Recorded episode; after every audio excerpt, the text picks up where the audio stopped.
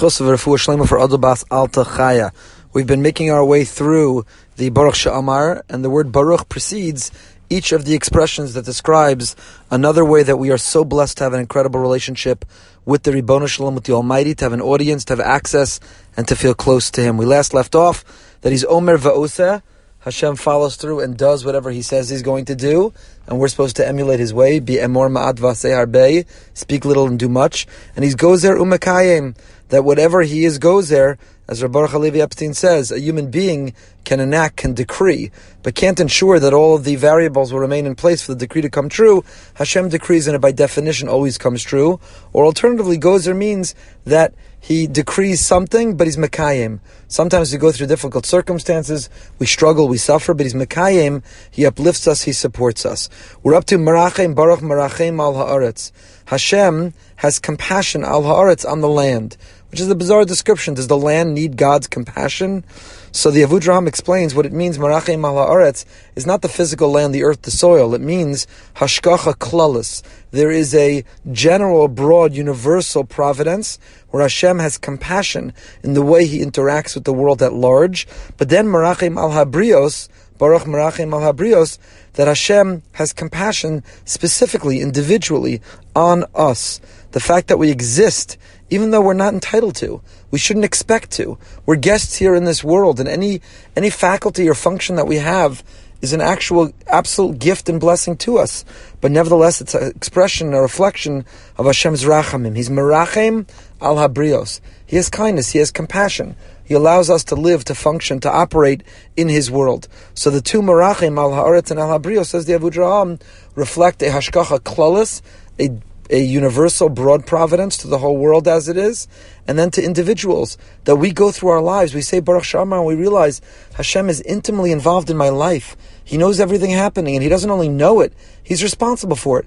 He's orchestrating, He's choreographing. Nothing is chance or coincidence, but everything's by design. He's Baruch Mashalim Tov. This refers to God um, compensates with reward to those who have awe or fear of Him. This refers not to this world, but to Olam Haba. He gave us eternity. Mishalim Sachar Tov Lire'av.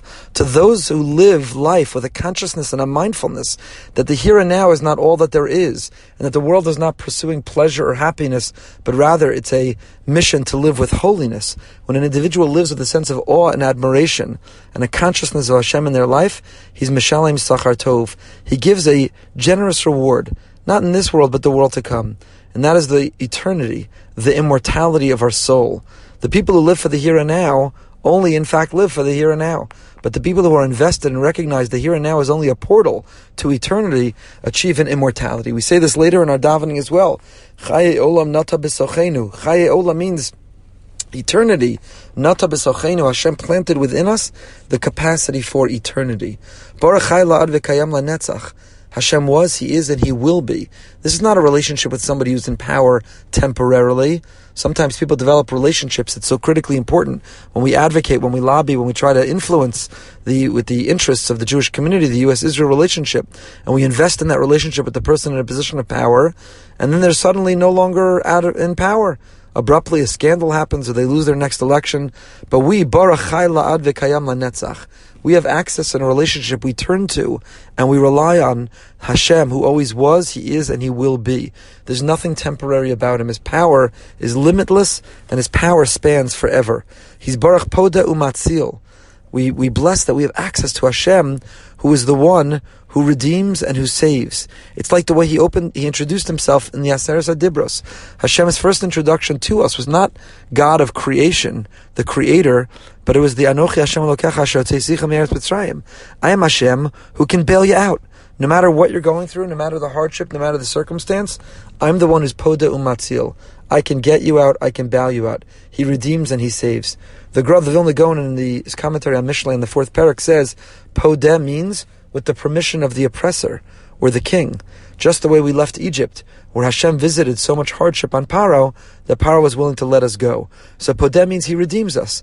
When you redeem someone, you pay a ransom, or you pay a punishment, until the oppressor, the tyrant, is willing to let the person go. So Hashem is Podeh, he can influence, he can put pressure in order for us to be redeemed, but he's also Matzil. Matzil means he can save us. Even if the oppressor, the persecutor, the tyrant doesn't want to let us go, Hashem, all power, has the ability to be matzil, not only to be poda. And the final expression of the first half of Baruch Sha'amar is Baruch Shemo. We've just described all these different components, aspects, all the different character traits of Hashem. We've just gone through this litany of Baruch, the different Makor Bracha. We are so blessed to have access to Hashem, who's the source of blessing in each and every one of these way. And we end with sort of generic Baruch Shemo. His name is how is he expressed in this world. That's how we know him. We can't actually know Hashem be so categorically different than who we are, but Baruch Shemo, we are so blessed to have access to Shemo, to Him, and the best way we identify with Him is through His name.